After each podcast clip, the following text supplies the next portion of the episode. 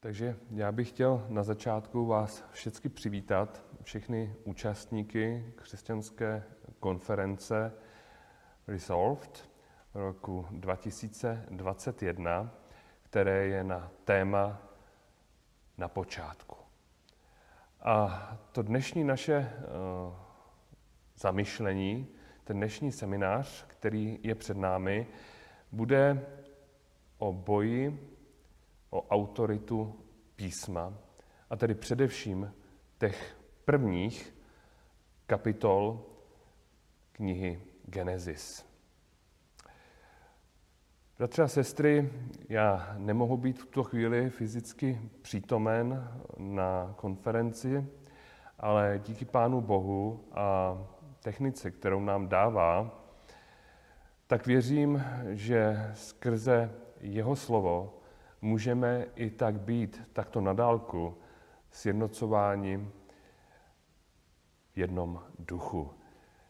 Ehm, bratři a sestry, přátelé, cílem konference Resolved je, což se dá v češtině přeložit jako vyřešený, ale také se používá toto slovo ve smyslu rozhodnutý, je tím cílem upevnit naši víru a budovat ji ve světle jasných odpovědí, které jsou založeny na zjevení pravdy Božího slova.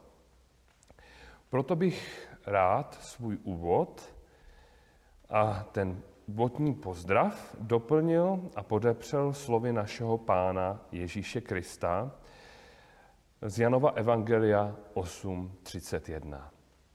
Zůstanete-li v mém slovu, jste opravdu mými učedníky. Poznáte pravdu a pravda vás učiní svobodnými.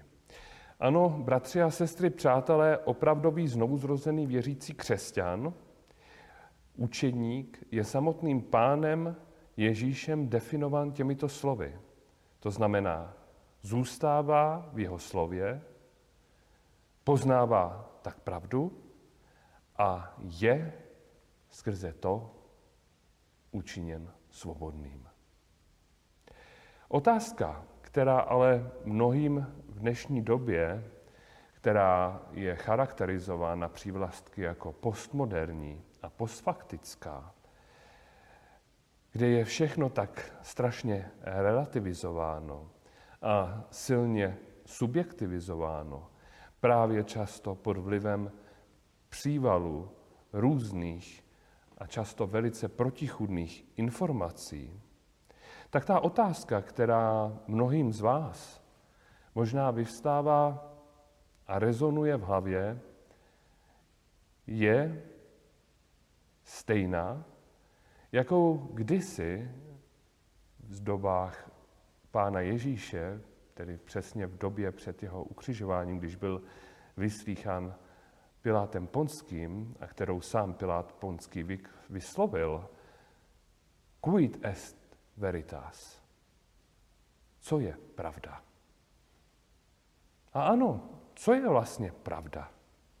A existuje vůbec nějaká zcela objektivní, neměná, neomylná jediná pravda, na kterou se dá spolehnout, která se nemůže mílit, o kterou se dá opřít a na níž se dá zcela spolehnout? Myslím si, že je to v kontextu nejen konference Resolved, ale vlastně celého lidského bytí podstatné. A každá lidská bytost je s tím ve své mysli dříve nebo později konfrontována. Pán Ježíš jasně odpovídá Jan 18.37. Já jsem se proto narodil a proto jsem přišel na tento svět abych vydal svědectví pravdě. Každý, kdo je z pravdy, slyší můj hlas. Rozumíme tomu?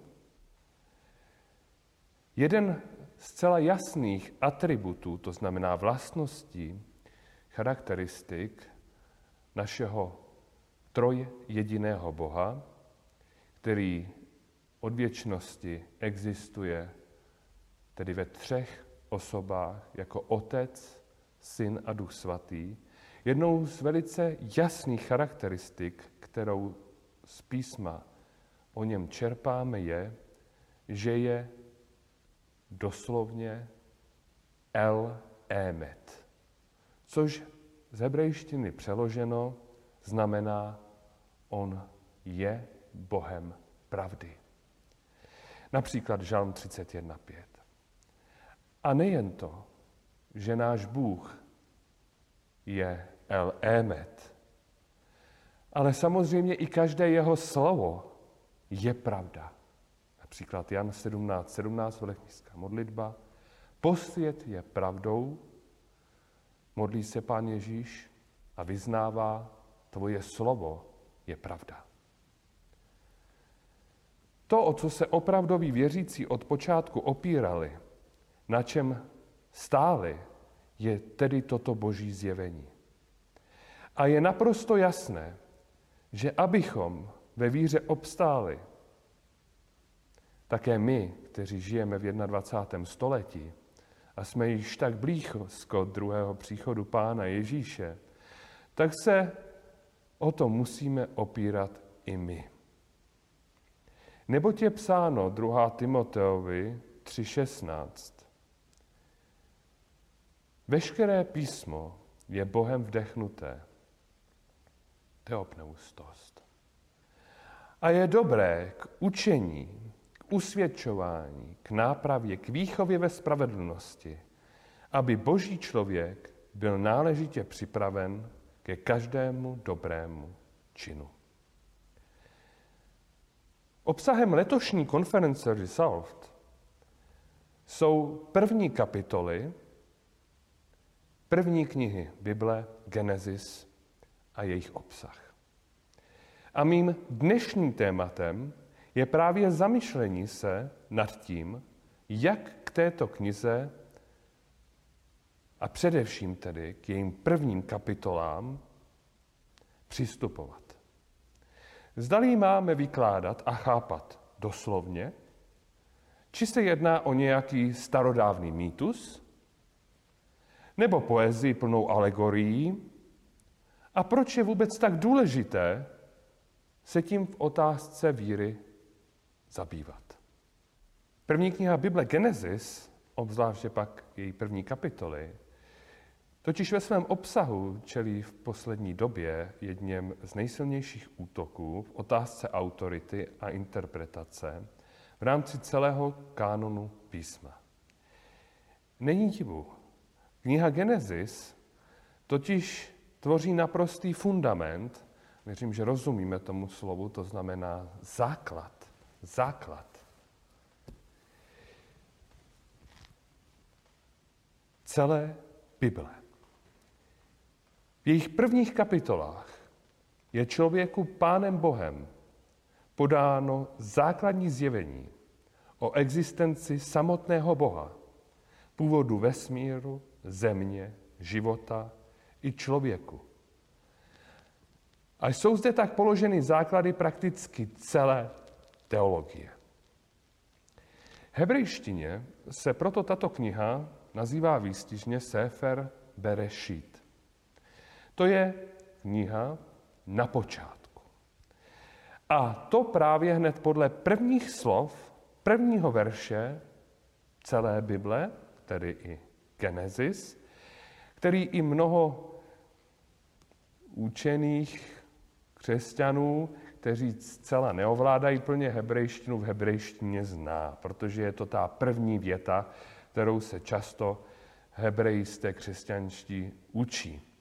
Bereshit bara Elohim hašamaim et hašamaim ve et haaretz. Na počátku stvořil Bůh nebesa a zemi. A právě to první slovo, které je stvořeno teda z té předložky a toho podstatného slova, překládáme do češtiny to berešit na počátku.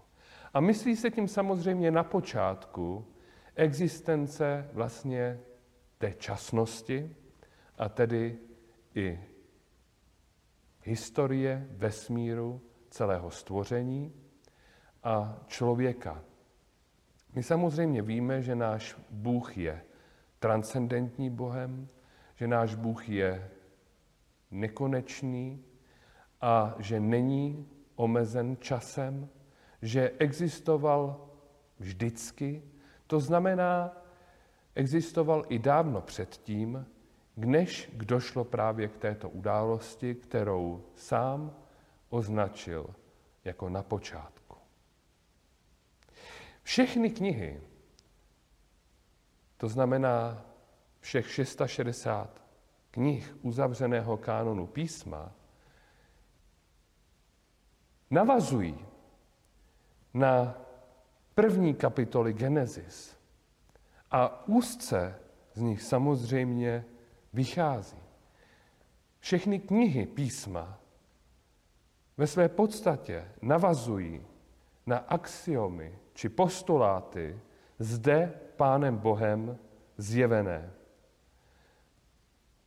Rozvíjejí je a doplňují. Je jasné, že tedy jakékoliv spochybnění či relativizace jejího obsahu vždycky nakonec nusně zcela logicky vyústí v naprosté zhroucení věrohodnosti poselství celého písma jako celku. A to včetně samotného evangelia. A to jak v životě jednotlivce, tak i v jeho vlivu na společnost. To, jakým hermeneutickým, to znamená výkladovým, způsobem s touto knihou křesťané zacházejí, jak ní přistupují, jakou váhu jejímu obsahu přikládají, tedy není vůbec okrajovou záležitostí věrouky, ale právě naopak. Přibližně do 18. století prakticky neexistoval mezi teology, křesťanskými učenci, žádný jiný než doslovný výklad prvním kapitolám Genesis. Ale pod vlivem a tlakem osvícenství, což je filozofický směr a společenské evropské hnutí, jež představovalo vědomý a zcela zjevný odklon evropské společnosti od Boha Bible a religiozity. Byl to směr, který se velice jasně stavěl proti Pánu Bohu a víře v něho. Stavil se proti této víře a proti Pánu Bohu, a tedy i proti celé Bibli, vlastními prostředky a možnostmi člověka.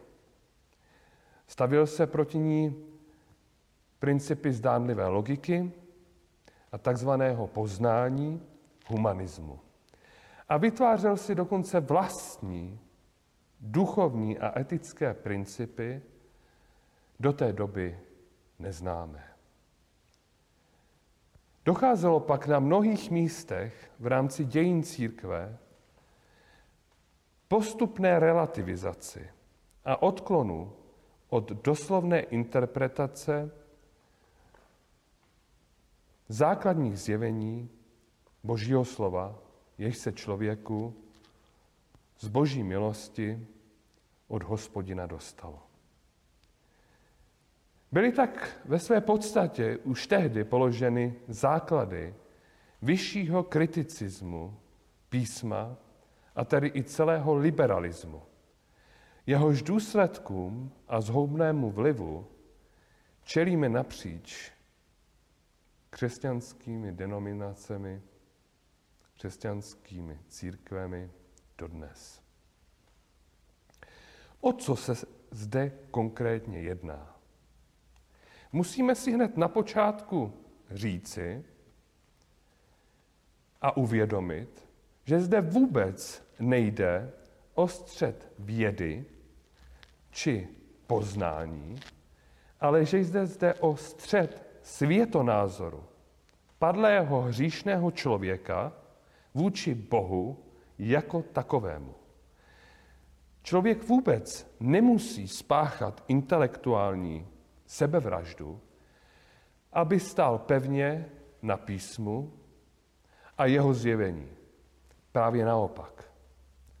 Pokud by byl člověk zcela neutrální, a někteří vědci, nutno poznamenat, v současné době i ateističtí vědci se k této neutralitě ve své serióznosti přiklo, přibližují, musel by člověk uznat, že současné vědecké poznatky v žádném případě neposkytují vysvětlení o původu člověka a vesmíru. Empirická pozorování, na kterých má být založena věda, seriózní věda, sama o sobě neodpovídají a ani nemohou tyto otázky ani zodpovědět.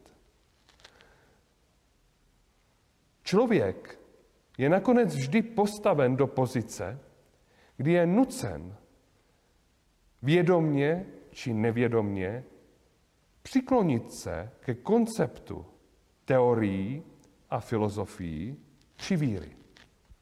Jednoduše proto, že u těchto jevů, které se staly v dávné historii, nebyl a nemůže je ani v pokusu zopakovat a tedy je empiricky ověřit či dokázat.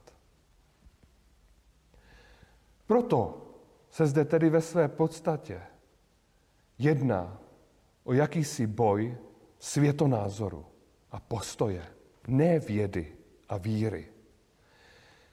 Žádný objektivní důkaz existující v božím stvoření sám o sobě biblickou víru nepopírá.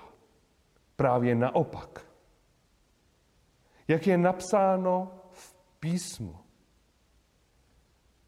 každý člověk je právě skrze zkoumání světa kolem sebe i sama sebe neustále od počátku konfrontován s existencí dokonalého Boha, který vše stvořil. Jak je psáno v Římanům 1.20. Jeho věčnou moc a božství, ačkoliv jsou neviditelné, lze totiž od stvoření světa jasně vidět, když lidé přemýšlejí o jeho díle. Takže jsou bez výmluvy. Nikdo, žádná lidská bytost na této planetě nemá žádnou výmluvu. A každá lidská bytost, tedy podle slov tohoto verše, je konfrontována s tím, že musí přemýšlet, kde se to tu vzalo, kdo zatím stojí, co zatím je. A písmo jasně říká, že každá lidská bytost od počátku stvoření je tak ve své mysli naprosto jasně konfrontována s tím, že existuje Bůh. Věřící člověk, který může být vědec, biolog, lékař, astronom, geolog, historik, fyzik a tak dále, aniž by byl, nebo aniž by bylo jeho intelektuální poznání skutečnosti vírou opírající se o neomylné boží slovo potlačováno nebo dokonce zatemňováno. Tak, jak se nám to snažili od dob osvícenství vtloukat do hlavy. Je tomu právě naopak. Z historie i současnosti víme, že mnoho osobností vědy bylo a je věřícími. Nebo při nejmenším teisty. Například Koperník, Sir Isaac Newton, Blaise Pascal, Galileo Galilei, Jiří Grigar, doktor Petr Vajda, PhD. Dokonce i Einstein. A tak dále. A tak dále. V dnešní době má každý člověk dostatek možností si sám vyhledat a nastudovat jejich životopisy a postoje. Existují také velice kvalitní internetové portály, například kreacionismus.cz nebo anglických, americká anglická forma nebo forma pro anglicky mluvící, kde jsou tyto věci přehledně soustředěny. A já jsem Pánu Bohu za práci těchto bratří, kteří se na tvorbách těchto stránek podílí, vděční. Já osobně ale dnes nevidím důvod tuto přednášku zahlcovat jmény a daty a citáty významných osobností vědy, abych tím dokazoval věrohodnost písma. Dokonce to považuji do jisté míry za nedůstojné. Neboť jsem na základě studia písma samotného rozhodně přesvědčen, že Pán Bůh a jeho mocné slovo je natolik dokonale koncipováno, že se dokáže obhájit zcela samo. Což ovšem nepopírá, že můžeme dnes čerpat stovky, ba co tisíce povzbuzení ve své víře z důkazů a vědeckých poznatků. A můžeme být tím povzbuzeni. Povzbuzení k tomu, že skutečně neplatí, že křesťan musí být hloupý, či přinejmenším intelektuálně omezený fanatik, aby věřil v doslovnou interpretaci biblického záznamu o stvoření světa, života, člověka, jeho pádu, či například celosvětově potopě, tak, jak je nám v prvních kapitolách Genesis podáno. Ale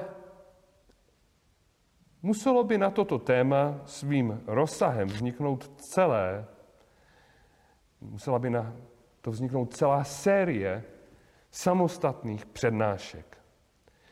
A vůbec nepopírám přínos takových přednášek. Já sám jsem Pánu Bohu za vědu možnosti studia, jejich poznatků nesmírně vděčný. Jako lékař jsem vždy pro vědu hořel. Velmi mě naplňuje v mém osobním životě zkoumání a poznávání. A samozřejmě není náhodou, že já osobně jsem prožil své znovuzrození právě při studiích na lékařské fakultě. Pán Bůh vše podivuhodně vedl. Studium lidského těla, jeho nesmírná složitost a geniální design. Od jeho makroskopické po mikroskopickou dokonalost, zákonitosti fyziologie, genialita složitosti pouhé buňky, biochemických procesů v ní, od organel a proteinových motorů, po zázrak replikace a transkripce, translace nukleových kyselin. zákonitostí genetiky a exprese jednotlivých genů do výsledného fenotypu.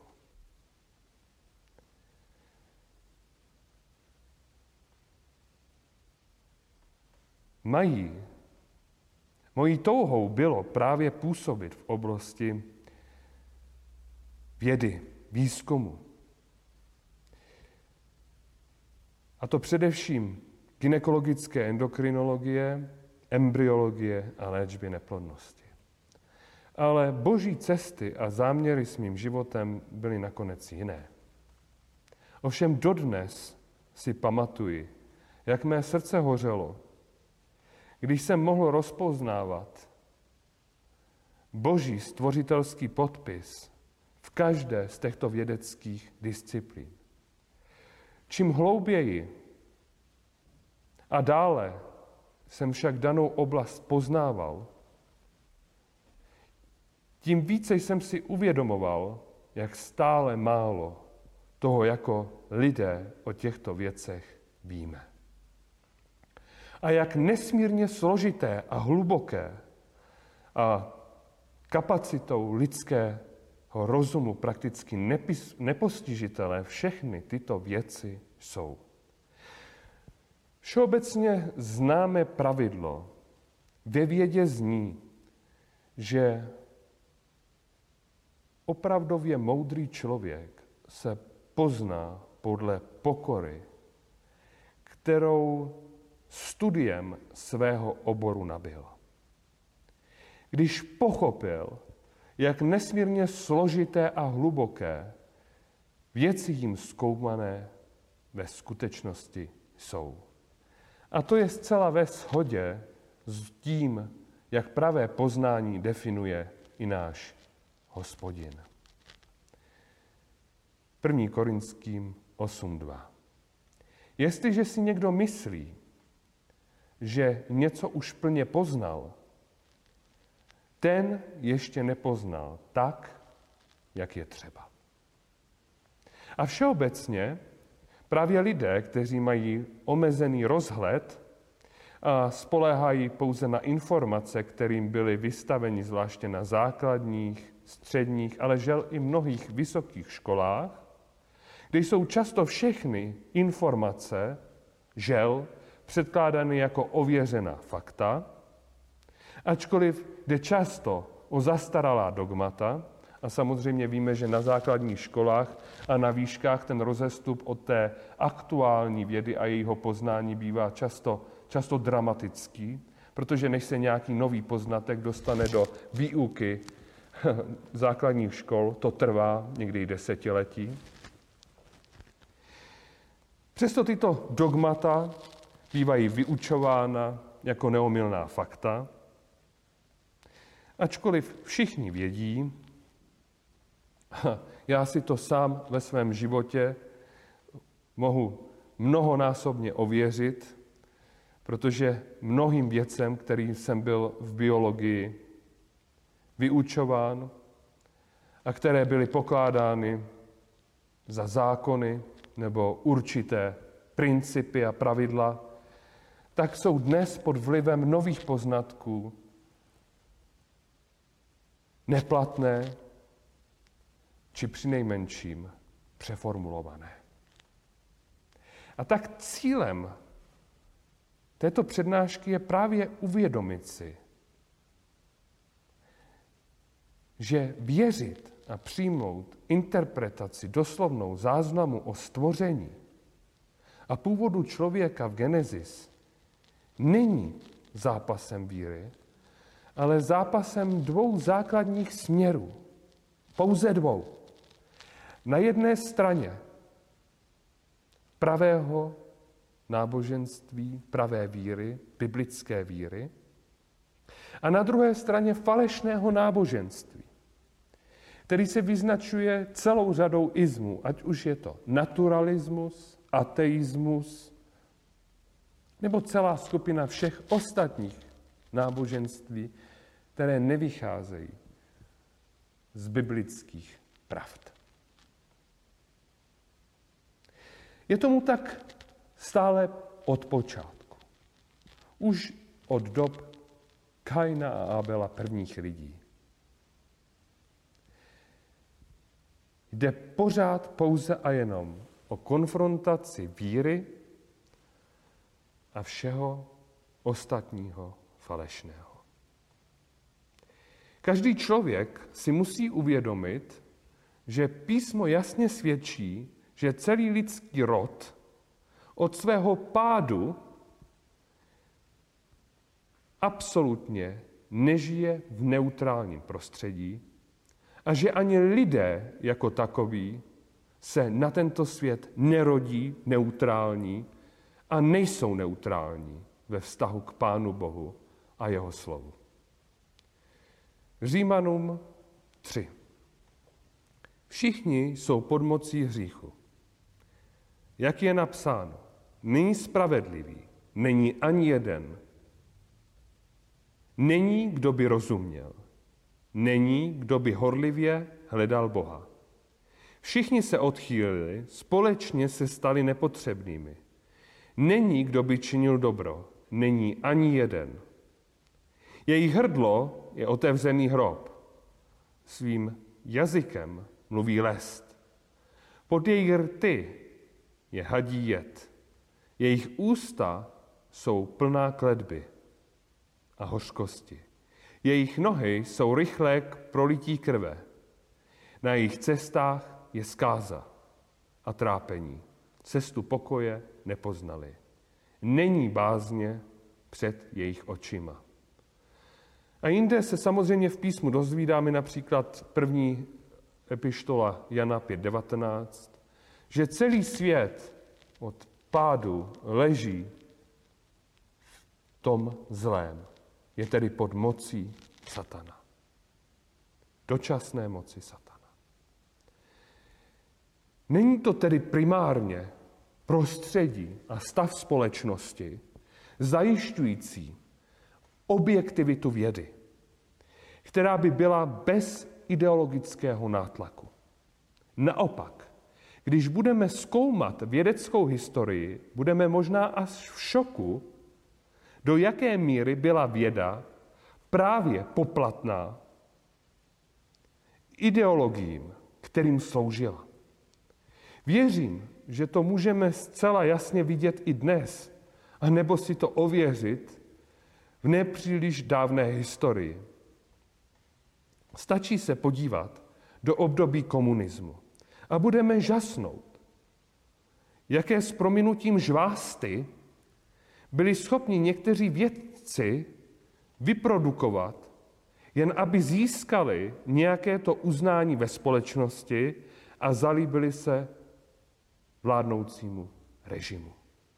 Pamatuji si, jak jsem ještě na medicíně četl předmluvu k jedné anatomické práci z dob hluboké totality, kde se její autor rozvášnil nad tím, jak úžasným přínosem pro obhajobu marxistické ideologie a posílení dělnického nutí bude jeho dílo.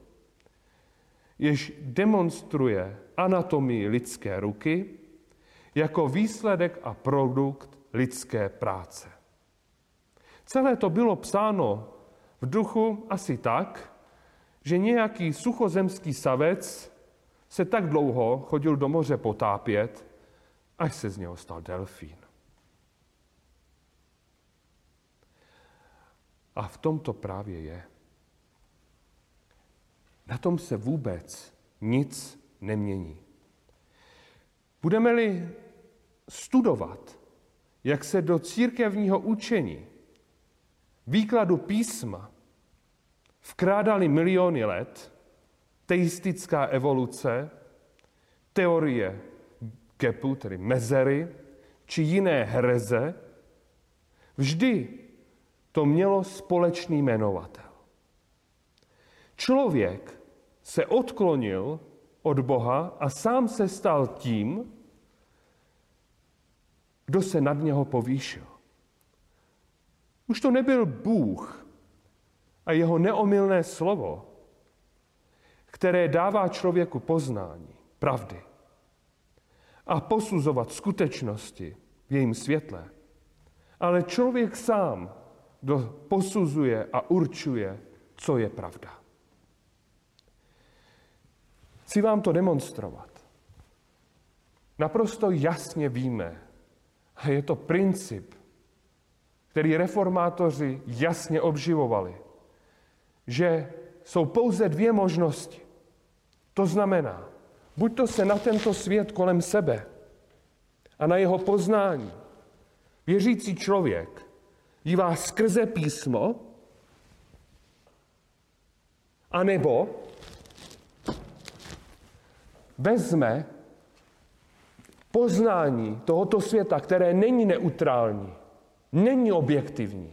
Právě proto, co jsme si před chvílí řekli, a posuzuje písmo skrze tyto poznatky. Je to jenom takto jednoduché. A potom se snaží tyto poznatky vsunout sem. Jenomže tím dochází k něčemu, co má katastrofální důsledky. Pořád se stále dokola, ano, již šest tisíc let od pádu člověka, opakuje stejný satanův svod. Hospodin něco řekne, ale člověk tomu zcela doslovně nevěří. Stejně tak, jako když Satan svedl Evu v ráji. A důsledky? Pokud se sama církev začne infiltrovat světskými filozofiemi, nechá se tedy formovat Božím, nenechá se tedy formovat rizím božím slovem, ale zvenku důsledky jsou tragické. Ale opět písmo samo před těmito věcmi varuje a dává východisko, jak se s tím vypořádávat. Koloským 2.8. Dávejte si pozor, ať vás někdo neodvede jako zajatce skrze filozofii, prázdným svodem podle lidské tradice, podle živlu světa, ne podle Krista. A 2. Korinským 10, 4 až 5. Zbraně našeho boje nejsou tělesné, ale mají od Boha sílu bořit opevnění. Boříme rozumování a každou píšnost, která se pozvedá proti poznání Boha. Uvádíme do zajetí každou mysl, aby byla poslušná Kristu. Boží věci vykládáme Božím slovem. 1. Korinským 2, 12. My jsme však nepřijali ducha světa, ale ducha, který je z Boha abychom poznali, co nám Bůh daroval. O tom i mluvíme. Ne tak, jak nás naučila lidská moudrost, ale jak nás naučil duch, duchovní věci vykládáme slovy ducha. Přirozený člověk nemůže přijmout věci Božího ducha, jsou mu bláznostvím a nemůže je chápat, protože se dají posoudit jen duchem.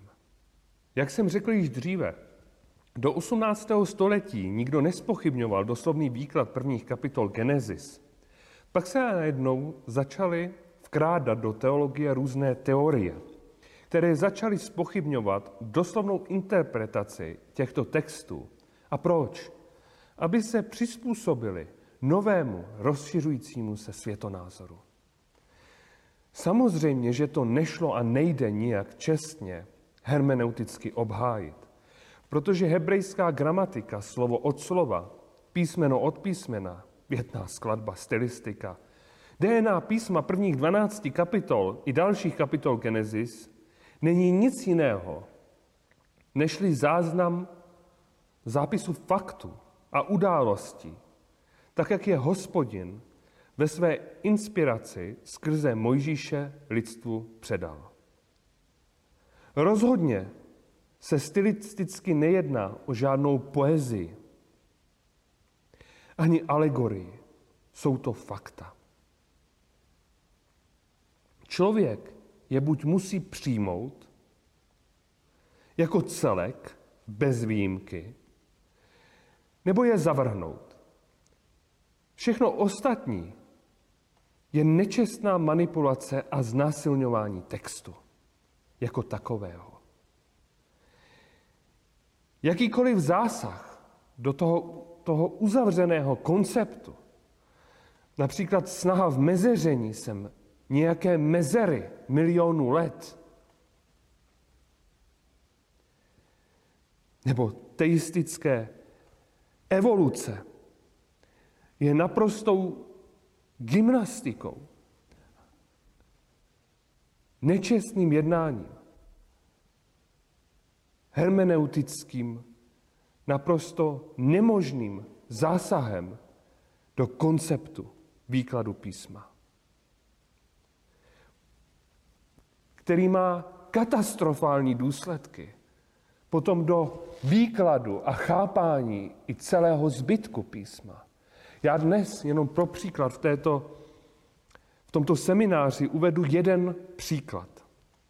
Jestliže například někdo spochybní šestidenní stvoření, šestidenní stvoření ve smyslu 6krát 24 hodin a byl večer a bylo jitro, den první, den druhý, den třetí, den čtvrtý, den pátý, den šestý, což je tak gramaticky, hebrejsky jasné definování opravdu 24-hodinového cyklu, dne, časové jednotky. Jestliže toto spochybníme, toto šestidenní stvoření, vsuneme sem nějakou mezeru, která byla mezi teologií rozšířená tak asi před stolety, nebo potom teorie soft gap, nemám teď prostor to rozebírat, tedy nějaké ty miliony let mezi první a druhý, ten stvoření. K čemu potom dojde? Pak se dostáváme například v Exodu 28 k desateru. A tam čteme v osmém verši. Pravý hospodin, pamatuj na sobotní den, aby ho posvětil. Šest dní budeš pracovat a dělat všechnu svou práci. Ale sedmý den je sobota, šabat, patřící hospodinu, tvému Bohu. Nebudeš dělat žádnou práci ty, ani tvůj syn, ani tvá dcera, ani tvůj otrok, ani tvá otrokyně, tvé zvíře, ani tvůj příchozí, který je ve tvých branách. A teď dejme pozor, proč to hospodin říká. Protože šest dní hospodin dělal nebesa a zemi, moře a všechno, co je v nich, a sedmý den odpočinul. Proto hospodin požehnal sobotní den, sedmý den a posvětil ho. Rozumíme tomu? Desatero a celý boží zákon, pokud spochybníme například šestidenní stvoření, je pak spochybněno tímto konstatováním. Jestliže hospodin opírá jedno z přikázání právě o šestidenní stvoření a sedmý den odpočinku, o stvoření světa v této době, no tak potom, co další přikázání v desateru? Nejsou to jenom nějaké básně?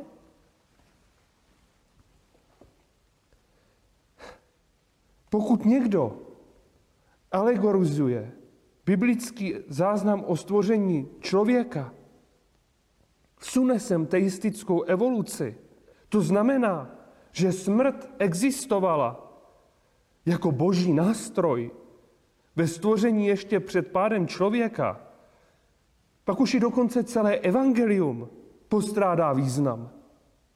A příchod Krista, jeho život a ukřižování byly více než zbytečné. Vlastně celé křesťanství je potom naprosto zbytečné. Chápeme to? Dokážeme to vůbec domyslet?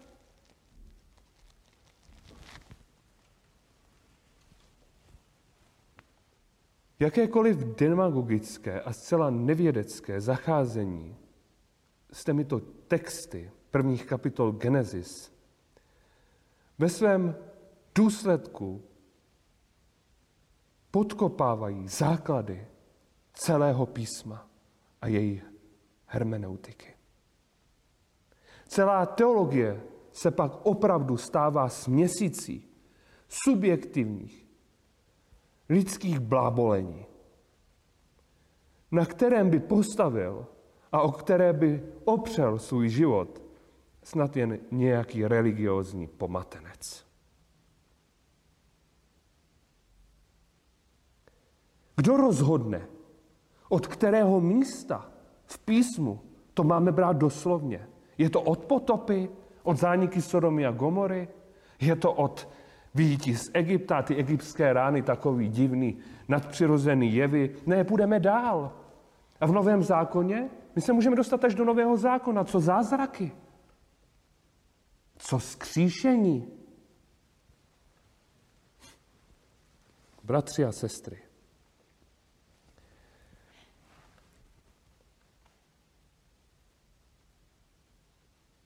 nadpřirozené úkazy v písmu. Můžeme jim věřit? Jsou to alegorie či mýtus? Jak je psáno, nevěří-li někdo Mojžíšovi a prorokům, neuvěří, ani i kdyby někdo stal z mrtvých. Tedy ani Kristu a Evangeliu. To praví sám Pán. Rozumíme tomu? Tak závažné to je. Znova opakuji. Neuvěří-li nebo nevěří-li někdo Mojžíšovi a proroku, neuvěří, ani kdyby někdo stal z mrtvých. Věřící učenci té doby, stejně jako dnes, se museli vnitřně rozhodnout, jestli jsou ochotni dál zůstávat blázni pro Krista a nést jeho pohanu, která sebou nutně, kterou sebou nutně učednictví přináší a věrnost písmu v bezbožném světě, nebo tak trochu sleví ve své víře, aby získali uznání od světa. Boží slovo v tomto ohledu mluví zcela jasně. Slovo o kříži je bláznoctvím těm, kdo jsou na cestě k záhubě. Nám, kteří jdeme ke spáse, je mocí Boží. To je první korinským, první kapitola, 18. verš. A pokračuju dál. Je psáno, pravý hospodin, zahubím moudrost moudrých a rozumnost rozumných zavrhnu. Kde jsou učenci? Kde znalci? Kde řečníci tohoto věku? Neučinil Bůh moudrost světa bláznostvím? Protože svět svou moudrostí nepoznal Boha v jeho moudrém díle, zalíbilo se Bohu spasit ty, kdo věří bláznovskou zvěstí. Židé žádají znamení, řekové vyhledávají moudrost.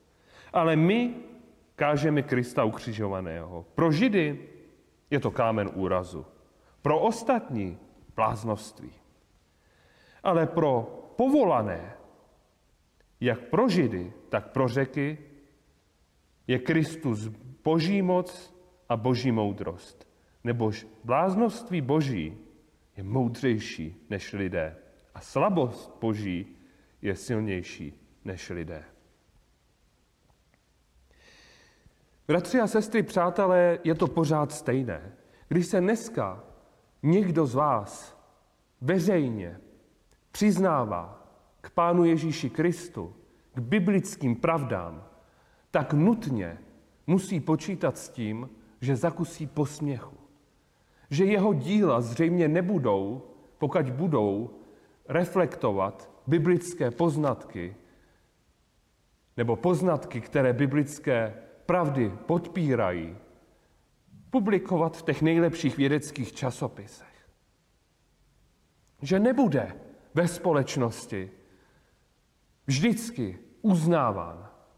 To je v naprostém rozporu to, co se dozvídáme od Pána Boha. Naopak my víme, Že každý člověk, který jde věrně za Pánem Bohem, jak to můžeme sledovat i v dějinách celého písma, i v novodobé historii, to nemá vůbec lehké v této společnosti.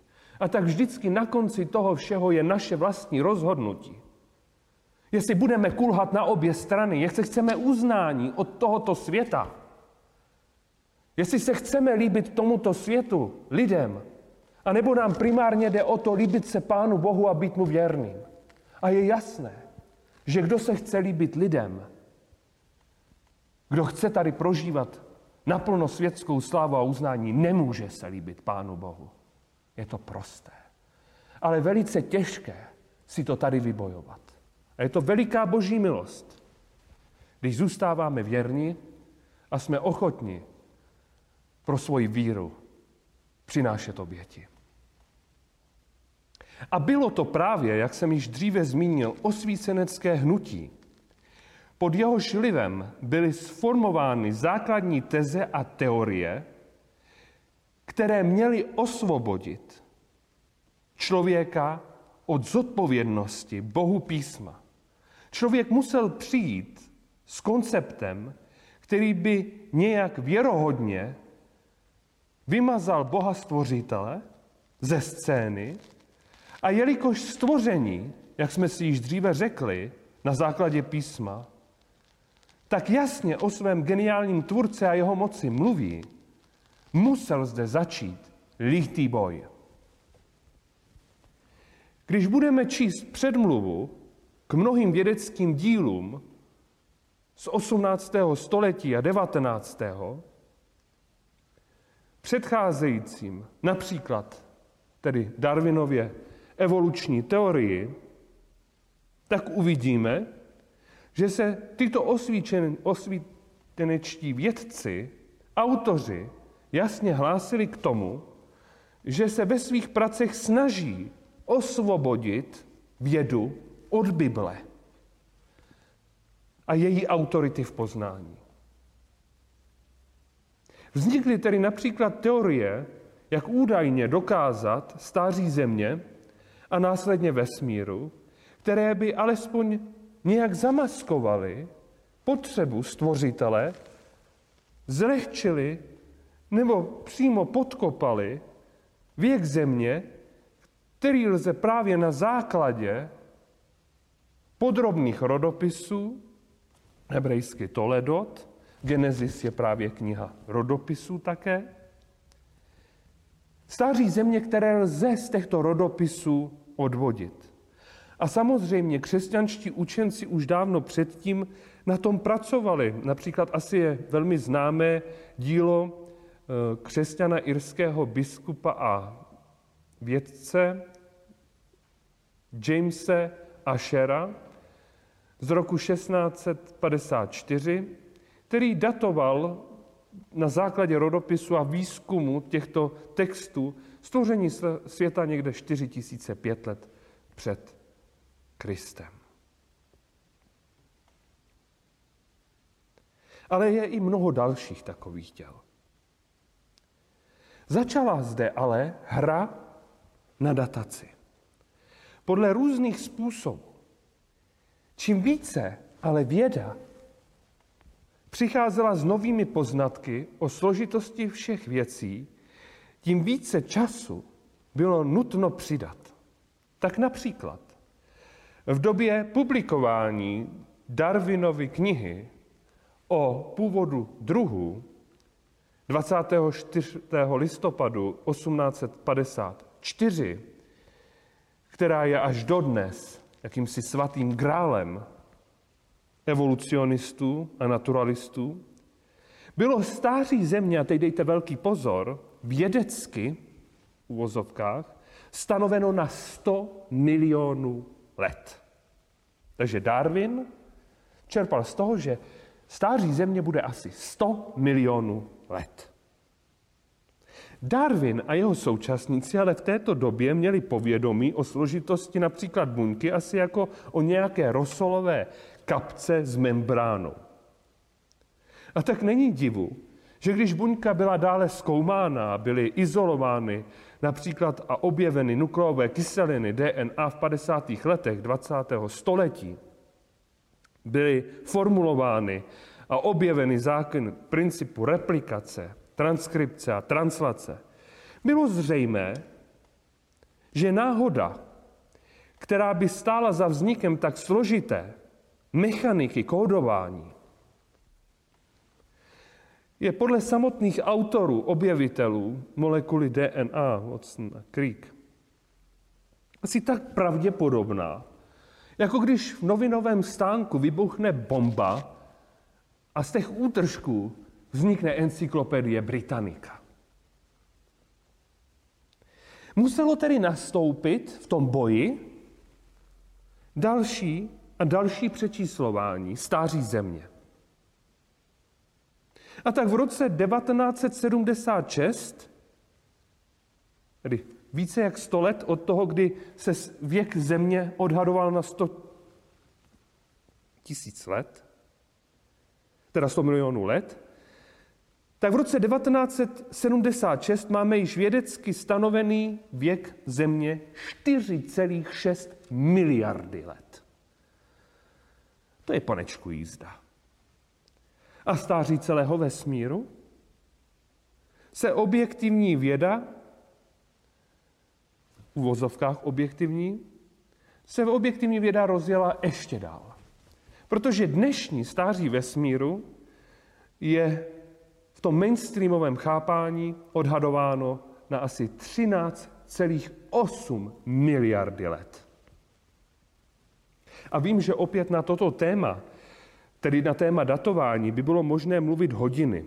Co je však podstatné v tuto chvíli pro nás, je, že je to zase jen směsice teorií a předpokladů. A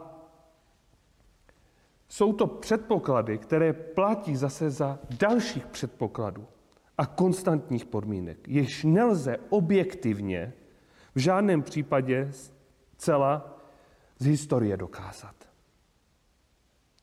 Je jim však v mainstreamovém ateistickém vědeckém světě dáváno takové váhy, jako by šlo o nespochybnitelné důkazy a fakta.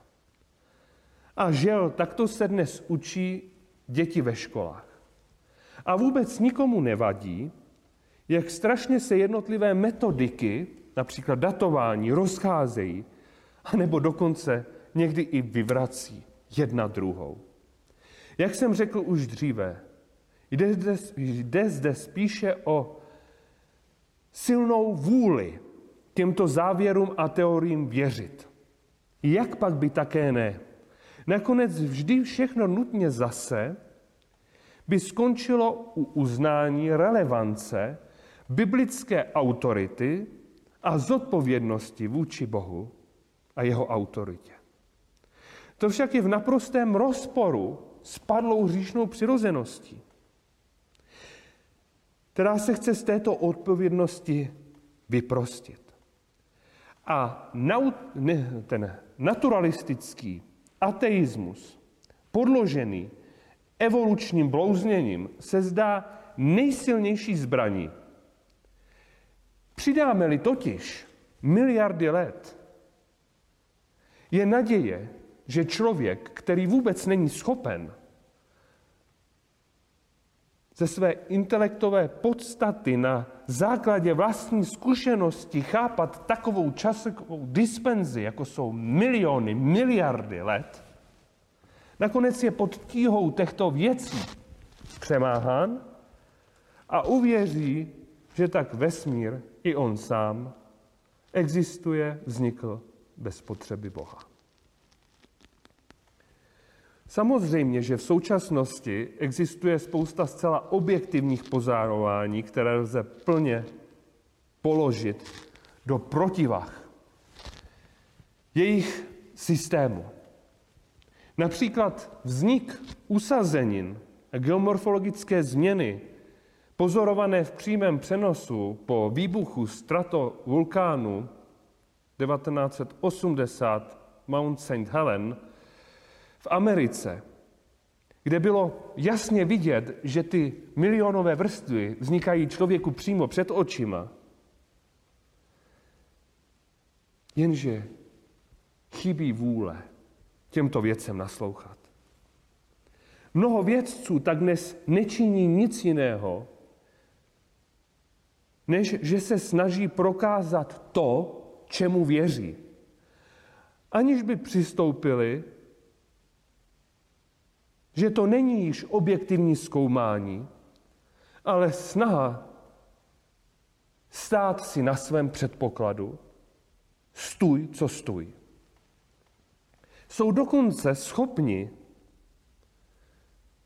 předkládat s takovou jistotou své teorie jako fakta a přizpůsobovat je, že si mnozí myslí, že je to jasná věc.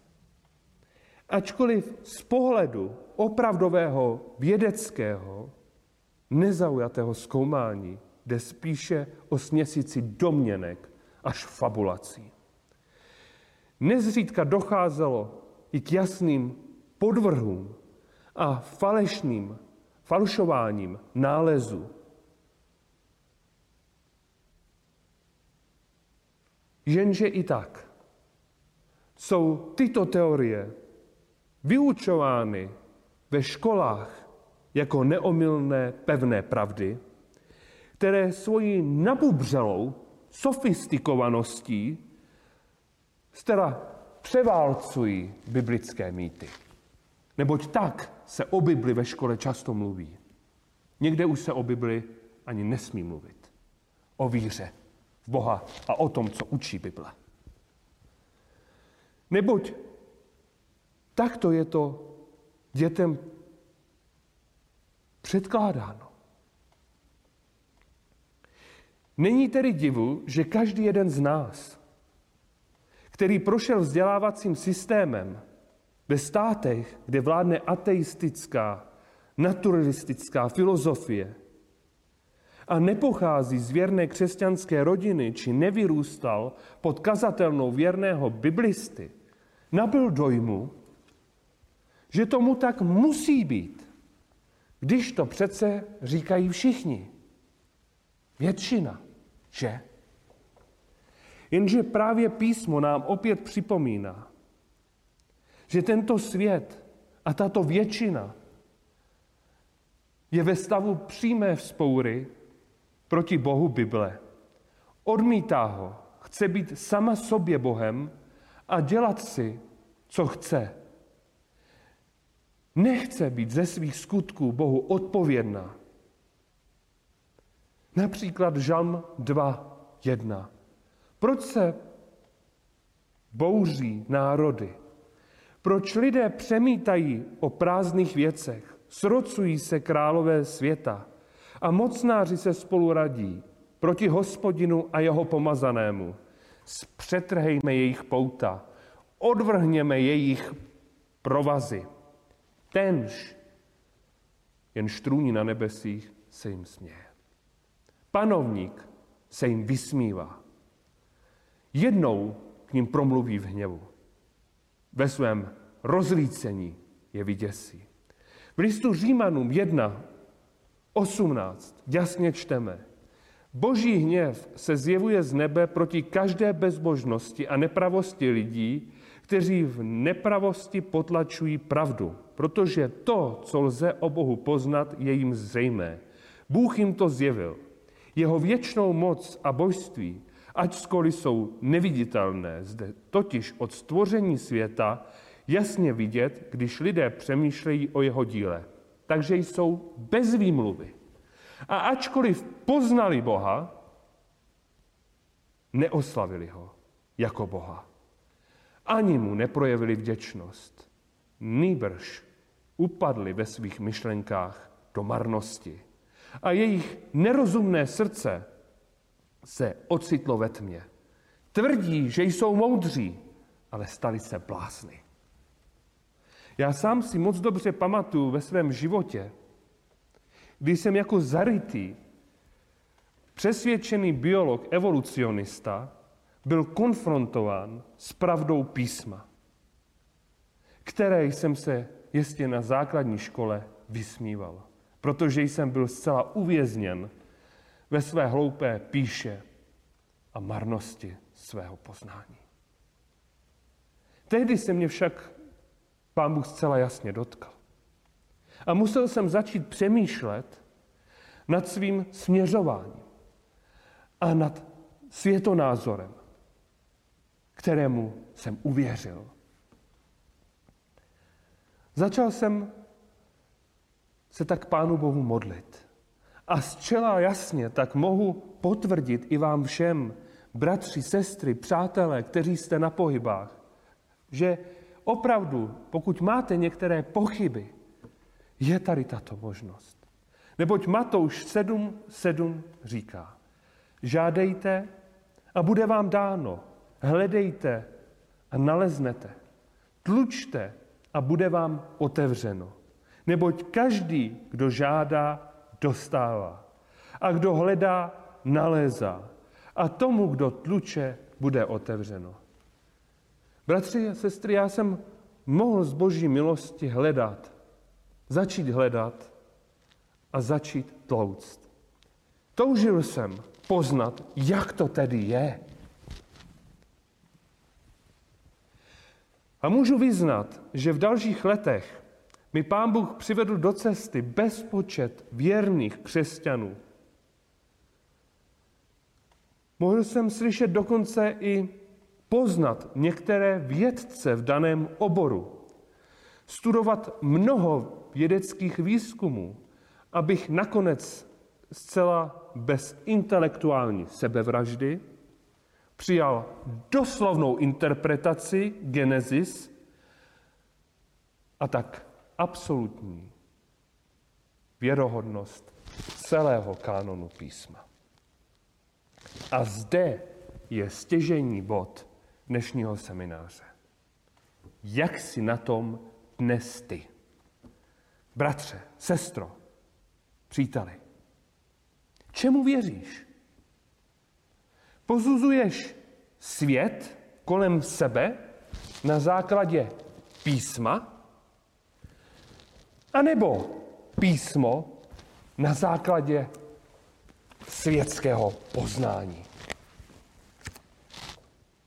Každý člověk stojí před volbou, zdali uvěří jednomu či jinému.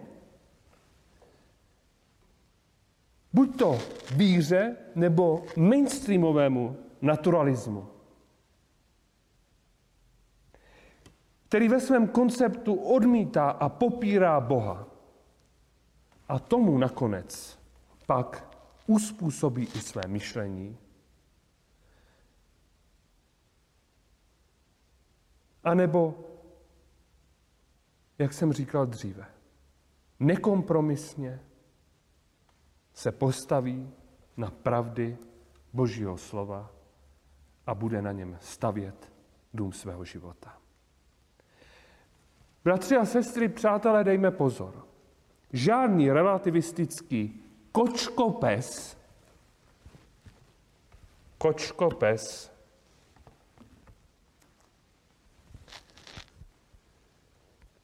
tedy varianta smíchání obojího trochu písma trochu světské filozofie ve své podstatě nemůže obstát.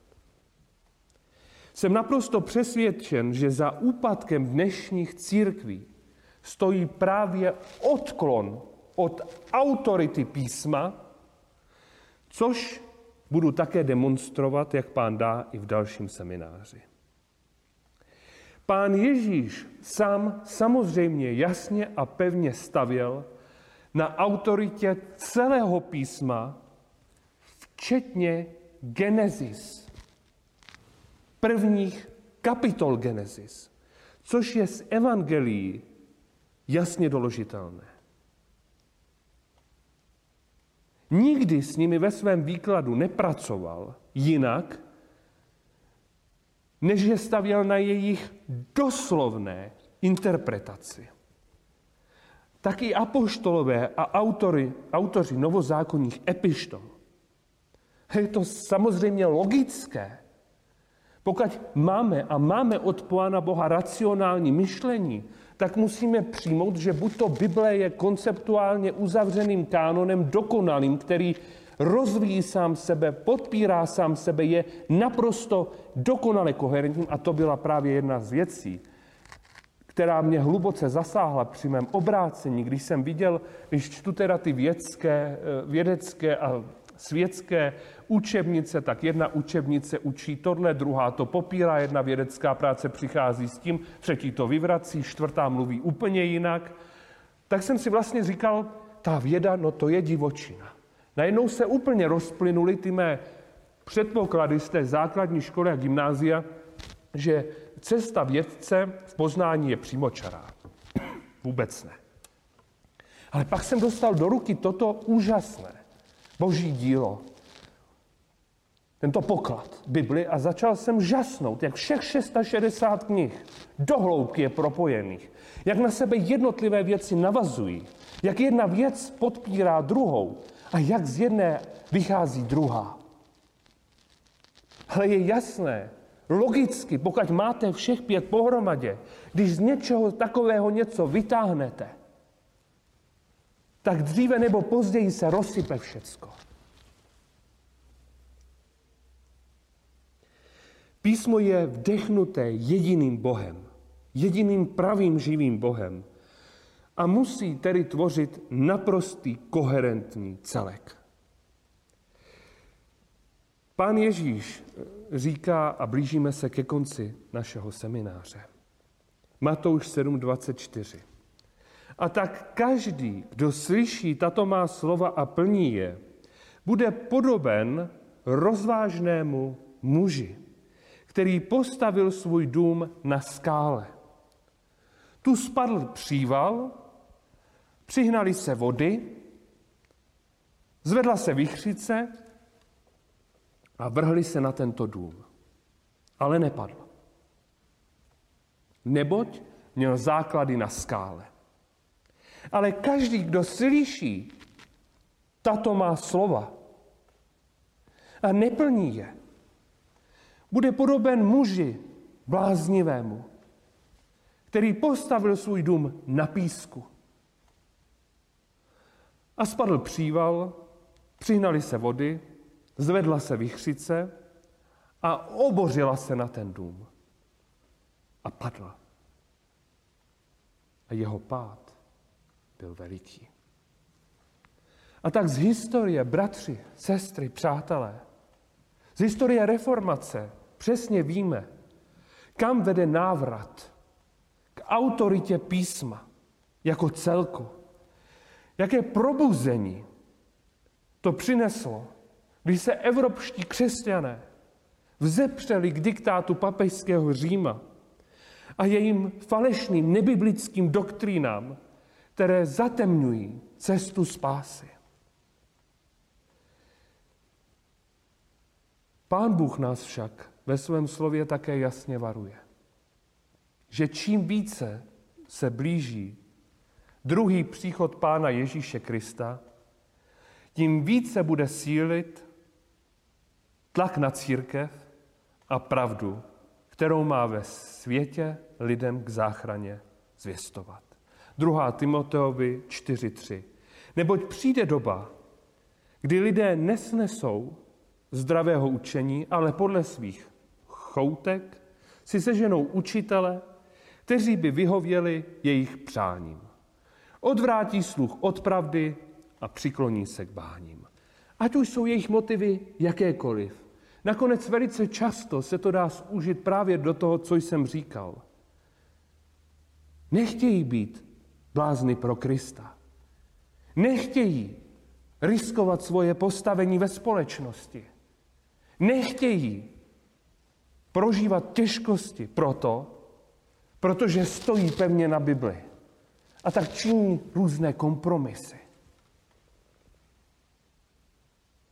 Ale já vám zcela zodpovědně, bez toho, abych páchal intelektuální zločin,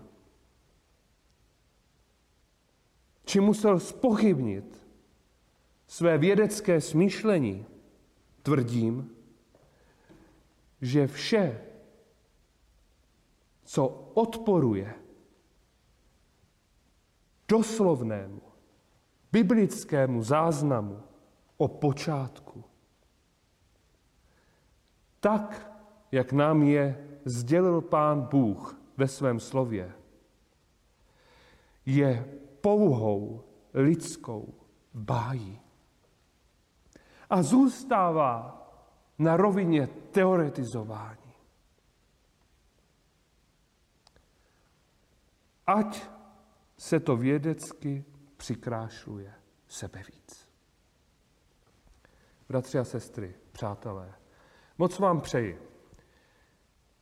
abyste i vy mohli dojít stejného poznání. Abyste i vy mohli přijmout Bibli v celku. Abyste už nikdy nečetli první kapitoly písma jako mýtus. A abyste si dávali veliký pozor na ty, kteří takto s Božím slovem pracují.